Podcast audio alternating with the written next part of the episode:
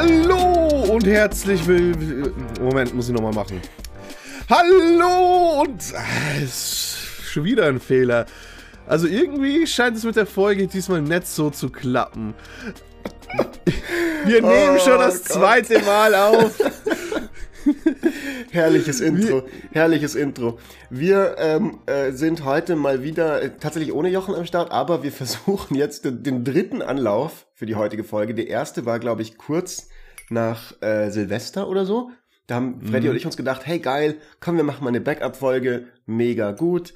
Dann, wenn es irgendwann mal eng wird, haben wir eine so. Haben wir aufgenommen und dann kam daraus, ra danach raus, dass zum ersten Mal ever glaube ich, wir komplett eine Folge aufgenommen haben und bei mir das falsche Mikro eingestöpselt war, aktiviert war. Dann haben wir quasi gesagt, okay, gut, dann machen wir es halt irgendwann nochmal. Und das war dann vergangene Woche, da haben wir es dann dreimal versucht. Das war auch irgendwie ein, ein Horror, weil irgendwie Jochens Freundin ist krank geworden, das ist, Jochen ist ausgefallen und ich war in so einem Hotel in einem Kloster bei Fürth auf so einer Creator Vacation von Media Lab Bayern und da war dann das Internet zwar an sich gut, nur auf den Zimmern kacke. Und da haben wir es dann auch zweimal versucht, hat es auch nicht geklappt. Aber jetzt, Freddy, sind wir hier und wir sind hier mit einem passenden Thema für die Geschichte genau. dieser Folge. Genau, denn es geht um Fehler, die wir tatsächlich noch machen. Und was jetzt ganz oben ist, ist zum Beispiel Mikrochecken. genau. genau, also überhaupt allgemein nein, äh, Fehler vermeiden, aber vor allem natürlich Fehler, Fehler am Commander. Genau, es geht um Fehler in Commander, die wir immer noch machen, auch wenn wir lange schon spielen und auch einen ganzen Podcast drüber haben. Und vor allem haben wir halt äh, aktuell relativ viel neue Leute, die uns, zu, äh, uns zuhören und haben neue Leute, die uns mitbekommen. Und ich habe einfach mal gedacht, es wäre vielleicht was Interessantes für welche, die noch nicht so eingefleischt sind, wenn wir tatsächlich ein bisschen was von unserer Persönlichkeit dann überbringen, aber halt auch wirklich den harten Tipps von Dingen, die wir einfach noch nicht hinbekommen, weswegen wir die vielleicht noch nicht hinbekommen und ich glaube allgemein einfach mal was Selbstreflektives zu machen, was auch dazu einlädt, dass alle Leute hier vielleicht mal ihre Probleme teilen können oder ob sie es überhaupt als Probleme wahrnehmen, weil das ist ja auch was, was äh, durchaus nicht bei allen der Fall sein kann. Also auch wenn wir jetzt halt von unseren Zeug erzählen. Fehler, die ihr vielleicht auch gerne macht. Also wir haben auch ein paar Fehler heute, die wir, wo wir wissen, Rein theoretisch könnte es besser sein, wenn man das anders machen würde in einem bestimmten Power Level, aber quasi in dem Power Level, wo man dann in dem Moment ist und Lust hat, ist das fast das bessere Play. Also was ein Fehler ist und was ein Fehler nicht ist, ist sowieso schon mal super, super subjektiv und kontextabhängig. Da kommen wir auch gleich noch dazu. Ähm, genau. genau, ansonsten äh, noch einen kleinen Shoutout äh, an alle Leute da draußen, die in letzter Zeit subscribed haben und Ratings da gelassen haben. Da freuen wir uns, das könnt ihr auch gerne nochmal machen. Und einen megamäßigen Shoutout, äh, das machen wir viel zu selten, an unser cooles Team, natürlich an den Jochen, der gerade nicht da ist. Rest in Peace, Jochen und äh, an äh, Matthias, der immer wieder großartig unsere Videos hier auf YouTube schneidet. Also ganz, ganz fetten Props an den. Ich glaube, das Video heute könnte ein bisschen verspätet kommen, weil wir es einfach nicht geschafft haben, das früher aufzunehmen. Aber das wird sich alles zeigen. Und with that out of the way, wie man so schön sagt, Freddy, wann hast du das letzte Mal einen richtig blöden Fehler gemacht im Commander? Und war es überhaupt ein Fehler? Naja, äh, ja, das letzte Mal, als ich einen richtig blöden Fehler gemacht habe, ist, dass ich meinen eigenen Rat nicht gefolgt bin. Normalerweise sage ich, hau doch einfach Leute raus. Und vor, vor kurzem habe ich ein Spiel gespielt mit Nemata, wo ich die Option hatte, eine Person äh, aus, dem, aus dem Spiel zu hauen. Und ähm, ja, ich habe es halt nicht getan aus Gründen, weil ich einfach gedacht habe, ich sollte am besten alle rausnehmen. Ich habe Sport State falsch evaluiert und eine Person könnte ja also nicht so schaden. Danach kam ein Boardwipe von der Person. Danach kam ein zweiter Boardwipe. Danach hat er, ne, hat er, hat die Person Archeomancer gespielt, um den dritten Boardwipe zu holen. Und aus einem 1-Stunden-Spiel wurde ein 2-Stunden-Spiel, nur weil ich mich ent äh, entschieden habe, es ist zu risikoreich, jetzt anzugreifen. Und diese Risikoaversion äh, ist oftmals äh, was, womit ich halt auch noch Proble äh, Probleme haben, habe, denn ich mag gerne Game-Winning-Pushes, die alle aus dem Spiel hauen. Äh, auf das sollte man aber nicht unbedingt wa warten. Genauso, äh, genauso wie man auch bei Boardwipes, die vielleicht aggressiv zünden sollte und nicht unbedingt auf die warten, weil hätte, hätte ich jetzt halt einfach die Person nicht am Leben gelassen, hm, hätte, hätte sie nie eine Chance gehabt. Hätte sie vorher die Boardwipes gezünden, hätten wir wahrscheinlich ein dynamisches Spiel ge gehabt, was nicht zwei Stunden, zweieinhalb Stunden gedauert hätte. Ja, das ist wirklich ähm, ein sehr, sehr gutes Beispiel, weil man kann hier ganz schön eine Sache sehen. Zum einen kann diese Frage, nehme ich einen Spieler, eine Spielerin raus oder nicht? Oder warte ich noch? Oder versuche ich alle rauszunehmen gleichzeitig? Immer schief gehen. Also so man muss, das ist das Paradoxe und das ist natürlich auch das Schöne an Commander, man muss eine Entscheidung treffen. So, da führt kein Weg dran vorbei. Selbst zu sagen, ich mache jetzt gerade nichts, ist ja auch eine aktive Entscheidung. Das ist, glaube ich, auch was, was man oft gar nicht so empfindet, weil man denkt, ich warte jetzt erstmal nochmal ab, aber das Abwarten ist ja auch eine Entscheidung. Und dann kann es genauso, ähm, sage ich mal, das riskantere, wenn man so will, Play sein, eine Person früh rauszunehmen und dann das Risiko einzugehen, dass jemand anderes, dass man sich verausgabt und jemand Drittes am Tisch der lachende Dritte ist und seine ähm, und man diese Person dann irgendwie, ja, gegen die dann quasi von der rausgenommen wird. Es kann aber auch andersrum natürlich das riskantere, in Anführungszeichen, Play sein, die Person drin zu lassen und zu sagen, okay, ich hätte jetzt zwar die Gelegenheit, ihr den letzten Commander Damage zum Beispiel zu geben oder irgendein Game-Winning Play zu machen gegen diese eine Person. Ich mache es aber nicht. Und dann, ja, passiert genau das, was du gerade geschildert hast. Dann kommt, macht dieser Mensch ein Comeback und am Ende, ähm, ja, guckt man so ein bisschen in die Röhre. Und dieses Timing abzuschätzen, wann man wen rausnimmt, das ist, finde ich, super, super schwierig. Auch da haben wir auch schon ein, zwei Folgen gemacht dazu in der Vergangenheit. Ähm, und es, finde ich, zeigt sich auch daran ganz gut, dass was wir heute mit Fehler meinen, weil Fehler sind jetzt, glaube ich, im Commander ganz selten so strikte Spielfehler, die sich immer so als Fehler bezeichnen lassen. Also zum Beispiel, wir hatten mal eine Folge mit Solaris, wo es halt hieß so, okay, insgesamt ist es cool, wenn man zuerst angreift und dann seine Plays macht oder sich Mana offen lässt für irgendwie Instant-Reaktionen ähm, ähm, oder sowas.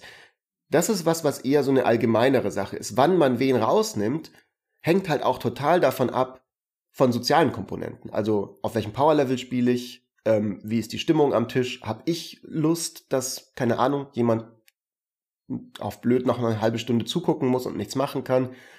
Diese Sachen, finde ich, spielen auch damit rein und da sind wir dann vielleicht auch nochmal ganz kurz, bevor wir weitergehen, bei unserer Definition, was überhaupt wir als Fehler bezeichnen, weil das ja auch total subjektiv ist.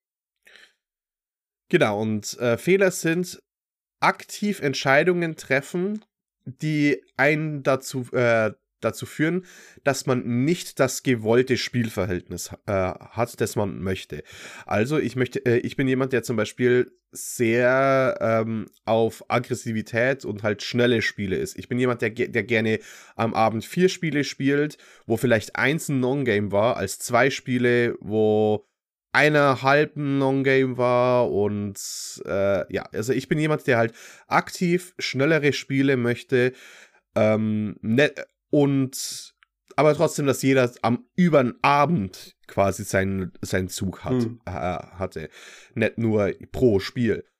Und, äh, und wenn, weil ich ein bisschen so risikoavers ist, stelle ich mir da manchmal ein Bein, indem ich zum Beispiel nicht früh äh, genug Board Wipe zu sehr auf Value aufgehe oder eben den Game-Winning Push ähm, Delay, weil ich ja aktiv in dem Fall äh, das Spiel verlängere und künstlich in die Länge ziehe.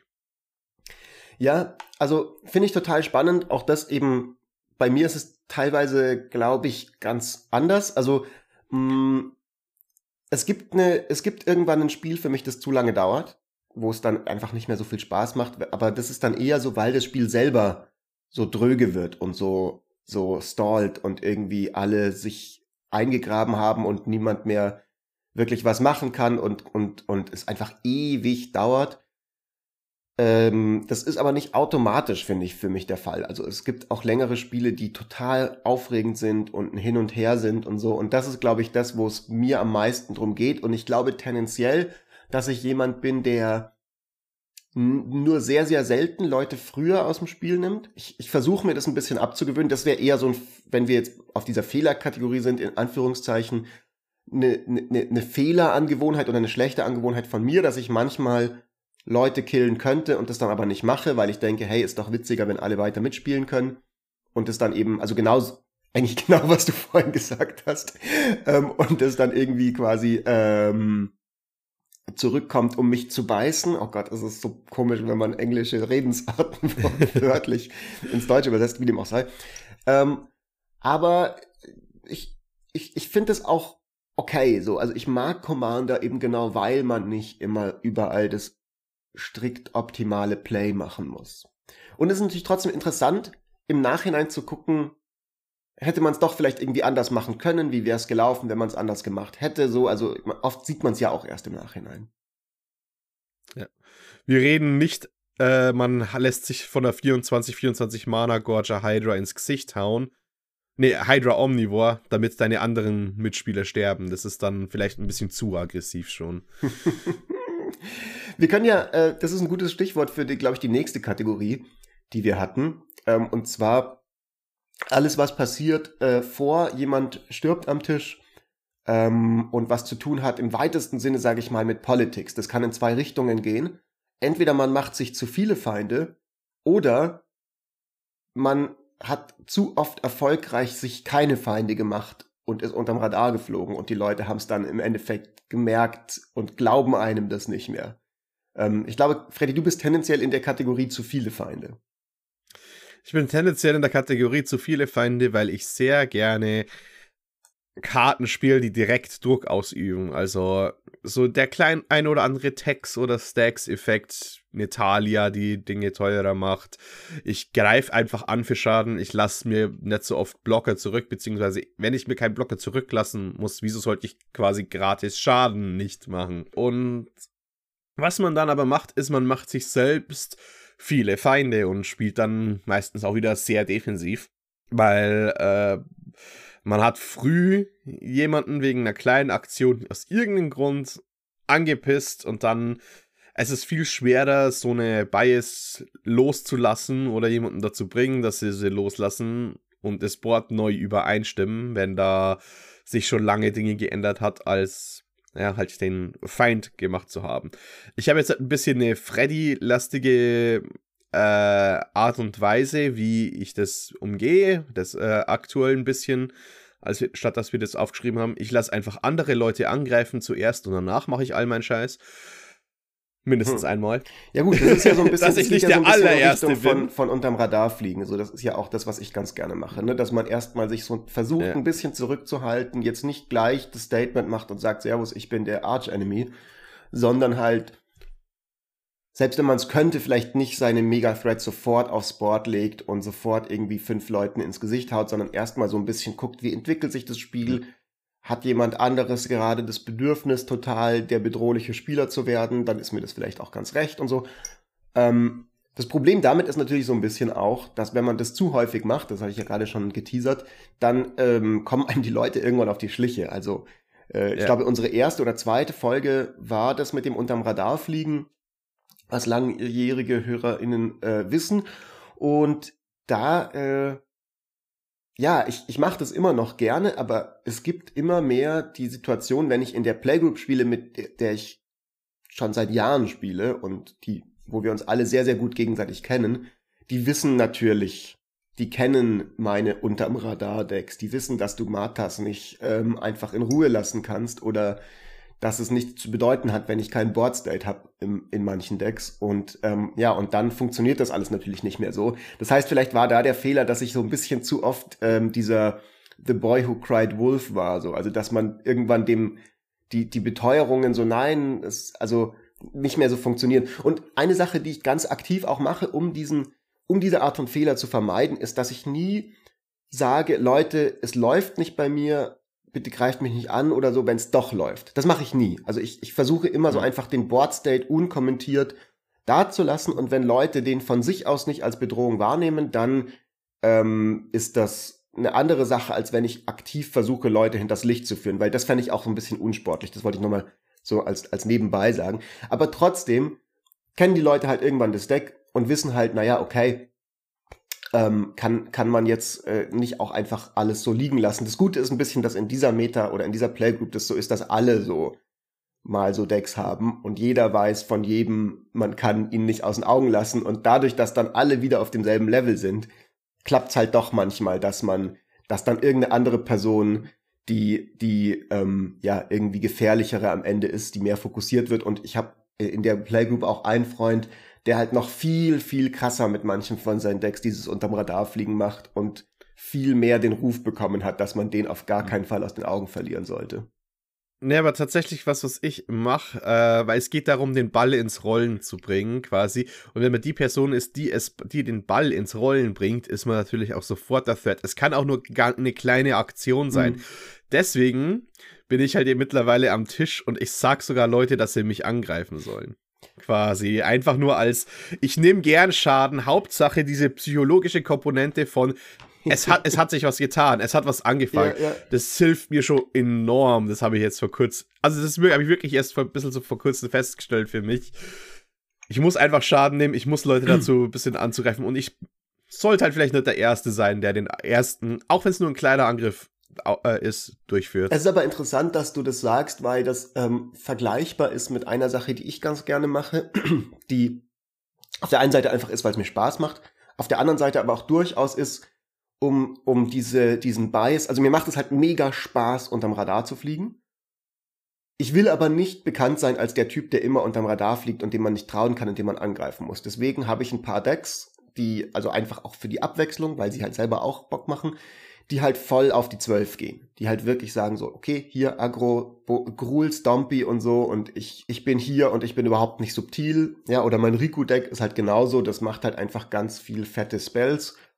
Und die spiele ich einfach gerne und es ist auch gut, das ab und zu mal abzuwechseln. Also, dass man dann eben nicht in dieser einen Schublade landet als Spieler, der immer so und so ist. Immer Control, immer irgendwie kommt irgendwann so der in Anführungszeichen Combo-Win oder der Win so aus dem Nichts und so. Aber gut, wollen wir weitergehen zur nächsten? Naja, wenn wir schon über Biases reden, da haben wir eigentlich doch gleich unser nächstes Thema, das äh, drauf ist, weil wir beide haben einen, noch einen Fehler, der mit Kartenevaluation zu tun hat. Und zwar, dass wir zum Beispiel Karten keine zweite Chance geben aufgrund von Recency Bias. Bias, weil wir andere Karten nicht so gut finden. Äh, und dieses Vergleichen und Karten keine zweite Chance geben, kann uns schon gern mal in Deckbau auch einschränken mehr. Und ja, einer meiner, meiner Beispiele dafür ist immer, dass ich kein großer Fan von Doubling-Effekten an sich bin. Weil die historischen Karten, die doublen, so wie Panharmonicon, halt nichts anderes machen. Und ich ziemlich schlecht finde. Und jetzt, als die neuen Dominus rauskamen, Domini und Alice Schnorren und so, habe ich natürlich dann genau in die gleiche Schublade gesteckt. Wobei sie eigentlich schon ziemlich gut sind, weil ja, sie doublen, aber es sind Bodies, es sind Kreaturen, es sind 4-7 Vigilance, der dir das Gesicht eintreten kann. Und alleine dadurch, dass sich diese Karten so geändert haben, hatte ich halt jetzt trotzdem eine Bias zu vorherigen Karten. Also für mich, für, ich habe halt Alice Schnorren gesehen und habe mir gedacht, na gut, das ist halt nur ein Panharmonikon und Panharmonikon ist keine gute Karte, also ist die wahrscheinlich auch nicht gut. Was, das hast du dir echt gedacht? Ja, weil Panharmonikon overrated ist wie Sau. Aber Torpo Orb ist, glaube ich, nicht overrated, eher underrated. Mm, nee, ja. Naja, wie dem auch sei. nicht, dass wir aus Versehen der Spieler der Exilfolge anfangen. Ähm, also für alle, die quasi nochmal äh, jetzt gerade nicht mitgekommen sind, wir reden jetzt nicht mehr über, wie man die Karten in einem Spiel bewertet oder während Entscheidungen, die man während des Spiels trifft, ähm, sondern äh, über den Deckbau und über die Entscheidungen, die man trifft, welche Karten man spielt. Und da haben wir auch, also da, da kann man ja auch viel in Anführungszeichen falsch machen. Also das vielleicht etwa nochmal als Disclaimer, das ist vermutlich allen klar, aber streng genommen kann man nichts falsch machen, weil es ist ein Hobby, es soll Spaß machen, so baut wie ihr wollt. Wenn ihr Chair Tribal machen wollt, dann mega geil. Aber es ist natürlich auch immer so ein bisschen so die Frage, weiß man für sich selber, was man mit seinem Deck möchte? Was sind die Ziele, die man hat? Will ich auf einem bestimmten Power-Level spielen? Ja, also ich, vermutlich will ich das. Vermutlich habe ich Freundinnen, Freunde in meiner Playgroup, in meinem Local Game Store, wo auch immer. Ich weiß, was ich da zu erwarten habe. Ich möchte, dass mein Deck da mithalten kann Das andere als Ziel, das man haben kann, ist, äh, wie originell soll es sein. Und da kann dann so ein bisschen, da kann es dann so ein bisschen schief gehen. Also man kann zum Beispiel, so wie du, Freddy, sagst, ähm, irgendwie die Originalität kann leiden, weil man Karten zu universell bewertet. Also man guckt sich die Karte an und sagt, naja, okay, keine Ahnung, so mächtig ist dieser Card Draw jetzt nicht. Ich spiele, ich, ich würde den nicht spielen, aber dann ist es halt eigentlich ein Card Draw, zum Beispiel, keine Ahnung, diese Elfin, die immer eine Karte zieht, wenn eine Bestie ins Spiel kommt, die würde man natürlich in den meisten Decks nicht spielen. In dem Bestien-Deck macht die halt Sinn. So, also, das ist jetzt auch ein sehr, sehr naheliegendes Beispiel, weil ich glaube, das yeah. weiß jeder, der so ein Deck mal gespielt hat.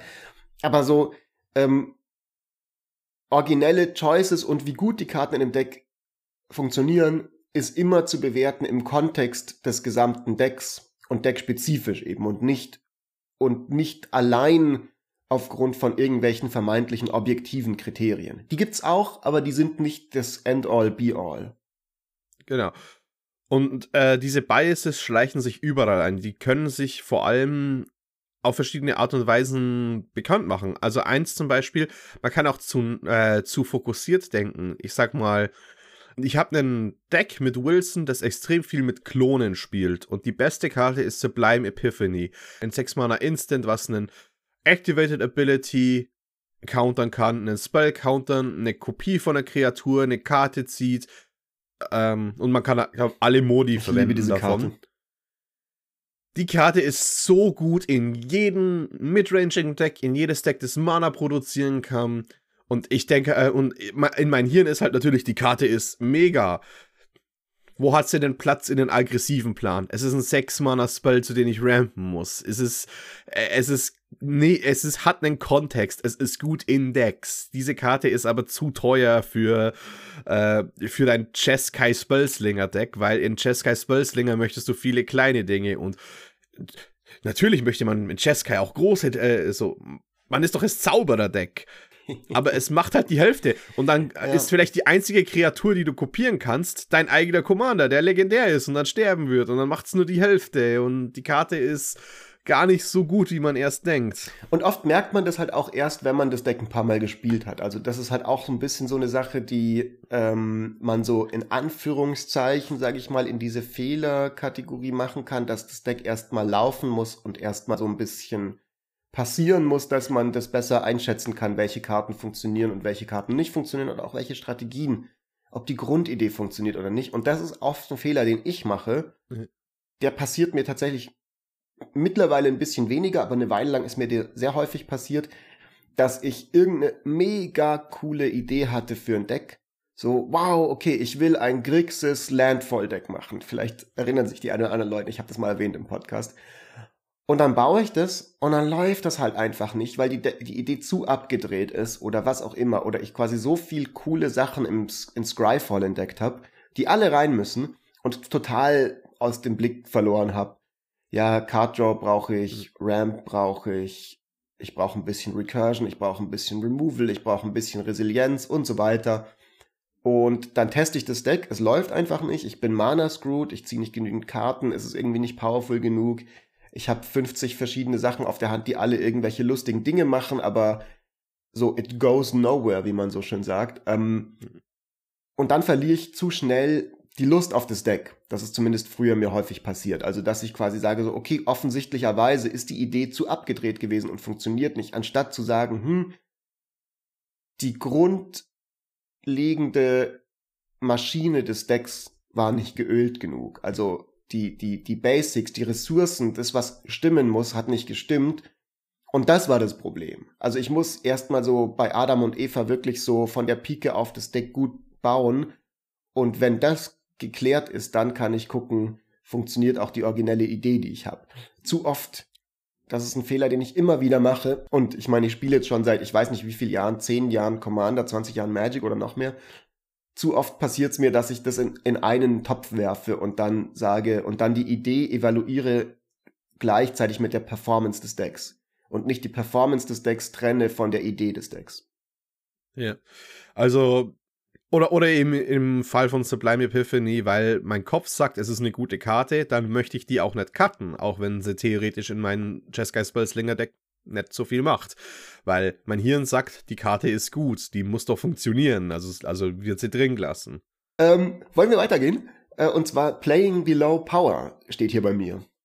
Genau, äh, es, für mich heißt es Playing Below Power, was ich als äh, Fehler für mich anerkenne. Und zwar, ich möchte, ich bin jemand, der seine Decks so gerne baut, dass ich diese Power-Level-Diskussion und so eigentlich gar nicht brauche. Weil mein Deck, meine Decks sollen überall funktionieren. Eine, ein Problem daran ist halt, dass ich teilweise Karten grundsätzlich ablehne. Also zum Beispiel, ich, ich spiele kein Cyclonic Rift, ich spiele kein Teferi's Protection. Ich hasse diese zwei Karten immens. Ich habe eine Teferi's Protection, aber egal, noch nie gespielt, noch nie resolved. Äh, weiß nicht, wie sich das anfühlt. Und ich möchte einfach ganz gern. Geben, Freddy. Ich, ich, ich versuch's mal für dich rauszufinden. Ich würde sie gerne okay. mal resolven. Ich habe okay. keine. ähm, das Gameplay, das da, dadurch entsteht, also quasi dadurch, dass Leute Cyclonic Rift loopen und äh, dadurch solche Stallboard-States entstehen, die einfach ewig lang brauchen auszuspielen. Das muss ich ja selbst nicht damit machen. Aber weil, aber ich habe auch das Problem, dass ich, äh, weil ich die Decks überall spielen möchte, niemanden dazu zwingen möchte, gegen Karten, die ich nicht spiele, zu spielen. Und ich brauch, denke, ich bräuchte mehr Granularität innerhalb von meinen Decks, dass ich einfach sage, nein, dieses Deck ist dediziert High Power. Dieses Deck packe ich aus, wenn Leute neu im Format sind. Dieses Deck packe ich aus, wenn. Und ich habe also immer das Problem. Deck, ich dachte gerade so, dieses Deck ist dediziert High Power. Das packe ich aus, wenn neue Leute im Spiel mit dabei sind. Nein, nein, nein. nein, nein das, also war, das waren zwei die, unterschiedliche. Genau, ja, ja, genau. ja, genau. Und dass ich mehr Granularität einbaue im, Deck, äh, im Deckbau, weil oft, äh, oft habe ich halt das Problem, oder häufig, dass die Leute gegen die ich spiele, mit Cyclonic Rift rechnen und auch ihre Board States dementsprechend aufbauen. Und wenn man es dann natürlich nett hat, dann ist man meistens hinten dran ja. oder man spielt Catch-up oder also es ist nichts daran, das äh, schwächste Deck am Tisch zu haben, aber dann hat man halt tatsächlich man, man faked Dinge vor, die man dann doch nicht hat und andere Leute, die es vielleicht brauchen, rechnen damit und das kann dann immer so zu Diskussionen und Dinge führen, die äh, eher unangenehm sind, ist, äh, sind und ich sollte vielleicht halt einfach mal ein bisschen dedizierter Decks bauen. Ich meine, das passt ja so ein bisschen, glaube ich, auch nochmal zu dem, was ich davor gesagt habe, dass also das eine ist quasi, ob die grundlegende Engine des Decks funktioniert, ob man genug Draw hat, genug ähm, Ramp und so weiter. Das andere ist so ein bisschen ähm, originelle Ideen sind schön und gut und ähm, Vorlieben beim Deckbau sind auch schön und gut. Ähm, wenn man halt schon weiß, das ist ein Deck, das vielleicht ein bisschen schwerer zum Funktionieren zu kriegen ist als, als eins, das viel mehr straight, straightforward ist in der Strategie, dann kann es manchmal eine gute Idee sein, dass man ein, zwei Staples reinpackt als kleinen Power-Push für das Deck. Das mache ich manchmal bei Decks von mir, wo ich weiß, die Grundidee ist ein bisschen ausgefallener und das Deck kann, ja, das kann es vertragen, dass man dem irgendwie unter die Arme greift. Und in so einem Moment ist es vielleicht ganz gut, auch dann irgendwie über den eigenen Schatten zu springen und zu sagen, nein, okay, das passt schon, das, das, das macht das Deck nicht weniger spaßig und nicht weniger originell, selbst wenn ich dieses Staple vielleicht nicht so mag persönlich. Das ist, glaube ich, jetzt ein bisschen ein spezielleren, spezielleres Problem oder ein speziellerer Fehler in Anführungszeichen. Ich weiß nicht, wie viele Leute da draußen das nachvollziehen können. Ähm, ich kann mir auch vorstellen, dass sowas erst kommt, wenn man eine bestimmte Art von keine Ahnung, längere Zeit Commander gespielt hat und irgendwie und, und irgendwie einen bestimmten bestimmte Lust auf Deckbau hat oder sowas in der Richtung. Ähm, also voll, vollkommen in Ordnung, wenn man diese Gedanken am Anfang noch gar nicht hat. Aber das kann ja auch in eine andere Richtung gehen. Ähm, das ist was, was am Anfang mir ein paar Mal passiert ist und was ich oft bei anderen Leuten mitkriege, dass man zu excited ist mit den Karten, die man hat, zu sehr auf Power baut, so, und dann in der Playgroup so ein Wettrüsten auslöst. Also da hatten wir auch mal eine Folge dazu, wie man so Wettrüsten vermeiden kann. Das kann halt auch so ein bisschen, man hat gar nicht die Absicht auf ein Deck zu bauen, das so viel mächtiger ist als alle anderen am Tisch, aber man ist einfach so aufgeregt und freut sich auf seine neuen Karten und baut die und auf einmal werden die Spiele weniger lustig, weil, ähm, weil einfach so eine Disparität besteht zwischen den Powerleveln der Decks am Tisch. Und äh, da kann es dann manchmal auch eben genau gut sein, auf die Staples dann zu verzichten. Also das wäre quasi so die Kehrseite der Medaille von dem, was wir gerade gesagt haben. Ja. Also einfach manchmal nett als universell, also Decks zu universell zu sehen quasi. Geht, sagt einfach, keines eurer Decks ist eine 7, wenn ihr eine Power Scale habt. Genau, und einfach immer auch so ein bisschen zu gucken, so ist das Deck, das ich spiele, für welche Gruppe und für welche Situation möchte ich das spielen und bauen. So, also das kann eben genau, was du gesagt hast, dass man vielleicht verschiedene hat, die man in unterschiedlichen Kontexten spielen kann. Bei mir ist es eher so, ich habe schon das Bedürfnis, dass alle ungefähr auf demselben Level sind, aber ich habe ein paar, die zum Beispiel super, super unkomplex sind von dem, wie sie sich spielen und die ich dann auch gerne mal ausleihe, wenn jemand das Format ausprobieren will und gerade kein eigenes Deck dabei hat und vielleicht auch noch gar nicht so lange spielt, ähm, gebe ich dem meistens mein Karametra-Deck zum Beispiel, das einfach, du spielst einfach Kreaturen und holst dir Länder ins Spiel so weit, bis, bis äh, wirklich nichts mehr, nichts mehr zu ver, also nicht mehr falsch ist. Ähm, genau, solche Sachen. Ähm, ja, gehen wir zur letzten Kategorie. Naja, und als letztes hätten wir dann noch was von Jochen, was er damals äh, vorgeschlagen hat und wir auch als Fehler machen. Ähm, Removal ist geil. Boardwipes sind geil.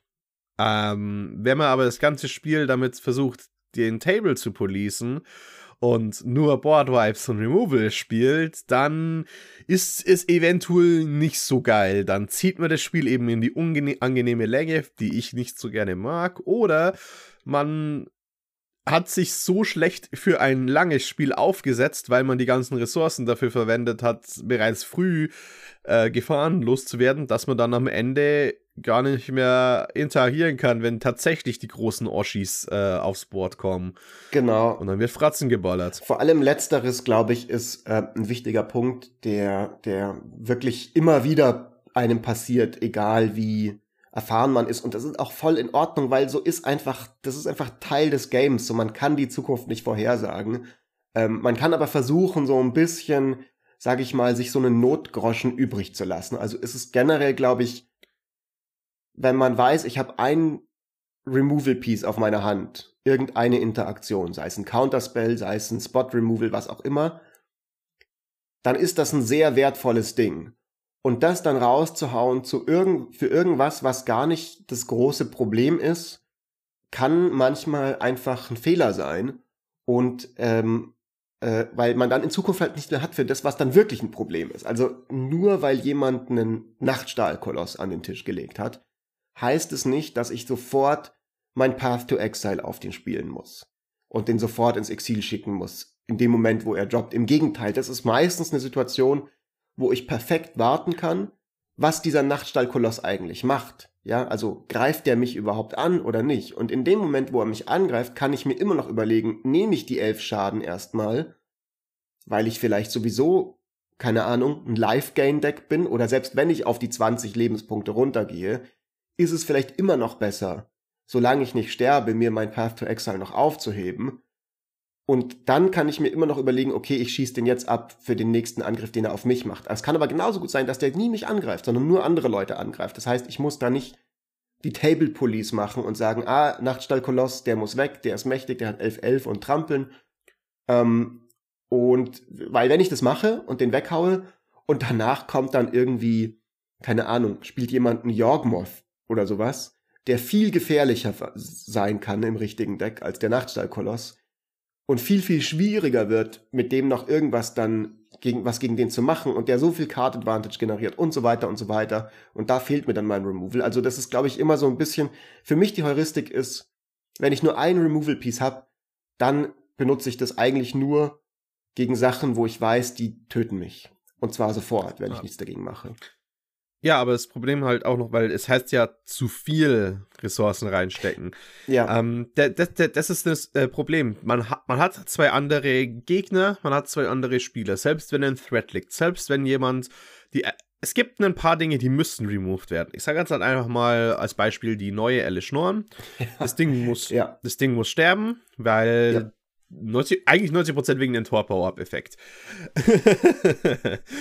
muss, äh, muss der sterben. Dann muss ich nicht sagen, dass ich einen Removal habe. Dann kann ich tatsächlich wirklich warten, bis ich wieder am Zug bin, um das Teil äh, zu entfernen, wenn das nicht jemand anders macht. Im Schach gibt es was, das heißt Zugzwang. Und wenn ich dir, äh, und man, und das ist halt jede Aktion, die ich mache, macht mein Board State äh, schwächer. Aber das gilt, wenn eine Elish Norn liegt, für jeden anderen deiner, deiner, deiner Spieler. Die müssen was machen. Und selbst wenn man zwei Removal hat, kann ich warten, bis die Elish Norn mir aktiv schaden würde, um was dazu zu, äh, was dazu zu machen. Wirklich warten, lieber, äh, lieber dort lassen, weil jemand anders, der muss vielleicht, der muss vielleicht ziehen, der muss vielleicht sein Removal zünden, weil sein Commander einen ETB hat. Der muss, der muss vielleicht angreifen, weil dieser 4-7 Body ja. ähm, äh, nicht erlaubt, dass er jemanden in Combat durchkommt. Jemand anders spielt vielleicht ein Golgari-Deck und da ist eine Elle Schnorren und er und theoretisch könnte die Person nächste Runde einen Sort of Feast and Famine equippen und danach kann ich kann die eine Person das überhaupt nicht mehr handeln. Wobei ich da das sind alles solche Beispiele. Das ist so eine Situation, wo man auch dann doch noch mal quasi Third-Dimensional oder Fifth-Dimensional Chess gehen Deals. kann und weiß, aha, das eine ETB-zentrierte Graveyard-Deck oder was auch immer, Flicker-Deck, ist total genatzt jetzt von dieser Karte. Und ich kann jetzt diesem Deck anbieten, hey, hör mal zu, ich mach die Elish Norn weg und ähm, ja, das wird dich sicherlich freuen. Das muss nicht mal ein expliziter Deal sein.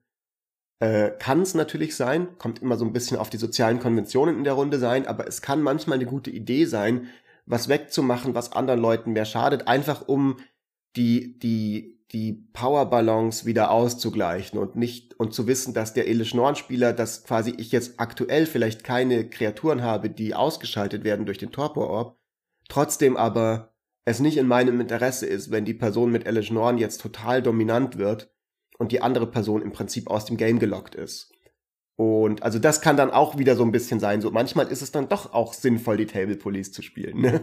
Und damit. Ja, genau. Aber, aber, dann, äh, aber dann hast du eine Ressource für eine andere eingetauscht und die heißt Schuldschein.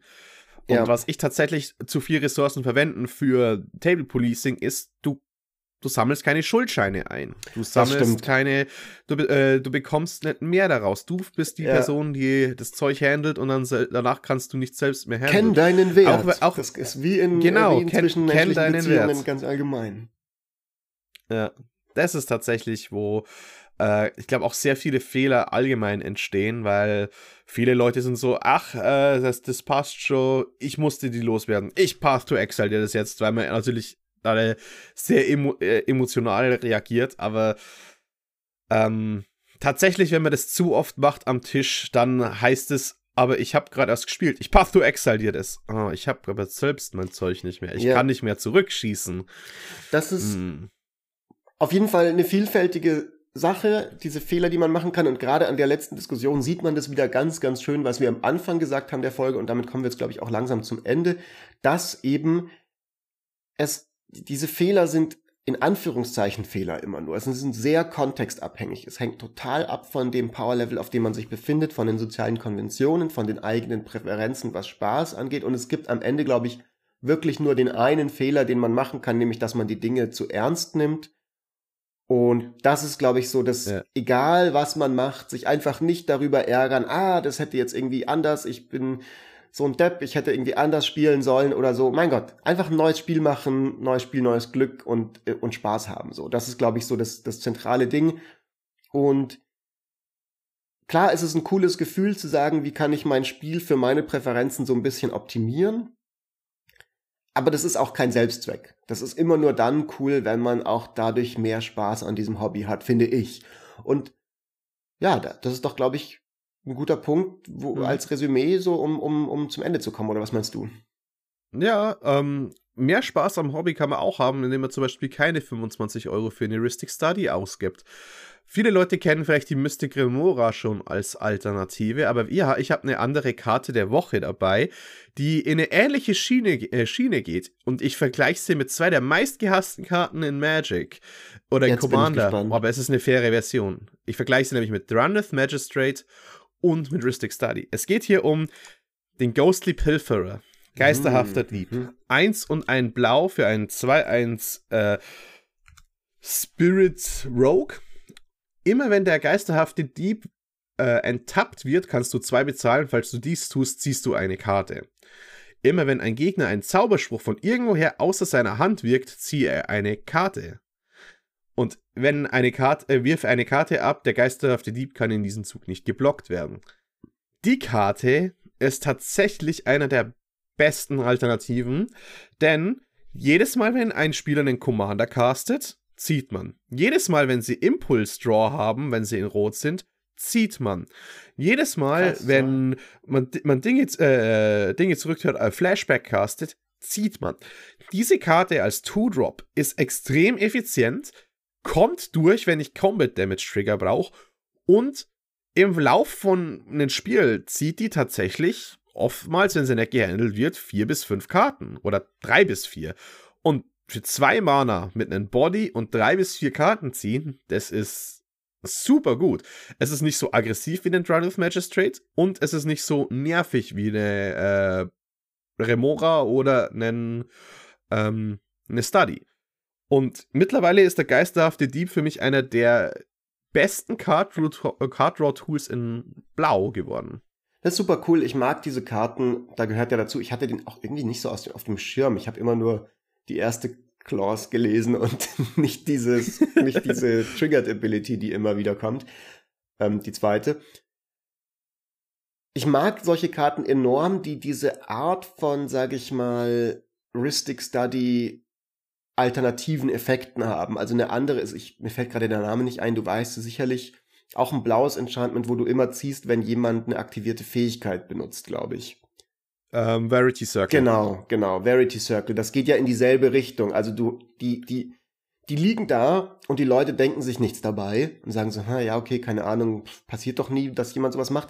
Aber es passiert dann doch viel, viel mehr, als man denkt. Und man zieht dann so subtil immer so ein bisschen seine Karten, hat einen guten Nachschub an Karten und ähm, genau, und, und, und, und wird jetzt nicht wahrgenommen als, oh mein Gott, schon wieder fragt er mich wegen seinem Ristic Study Trigger. Allein deswegen will ich den jetzt ausradieren, weil er mich so nervt. Ähm, und du hast nicht diesen, diesen politischen quasi Drawback, den du bei solchen sehr bekannten, ähm, sehr, sehr starken Karten hast. Also ein, eine coole Karte, die du mitgebracht hast. Ja. Und, de und auch super günstig noch. Und ich glaube, man sollte sich definitiv eine Kopie schnappen. Weil M21 ist jetzt auch schon ein bisschen her. Ich glaube, das ist eine runde Folge gewesen. Ich hoffe, dass wir keine Fehler bei der Aufnahme gemacht haben. Ja. Ihr werdet es rausfinden, wenn diese Folge in eure Ohren kommt. Hoffentlich morgen am, Sa am Sonntag. Ähm, und äh, ja, bleibt gesund, bleibt fröhlich und frisch. Und wenn ihr Bock habt, uns noch eine kleine coole Bewertung dazulassen, zum Beispiel auf Spotify, freuen wir uns sehr. Da sind wir gerade bei 328 Bewertungen und 350 wäre natürlich irgendwie eine geile runde Zahl. Also vielleicht kommen wir dahin.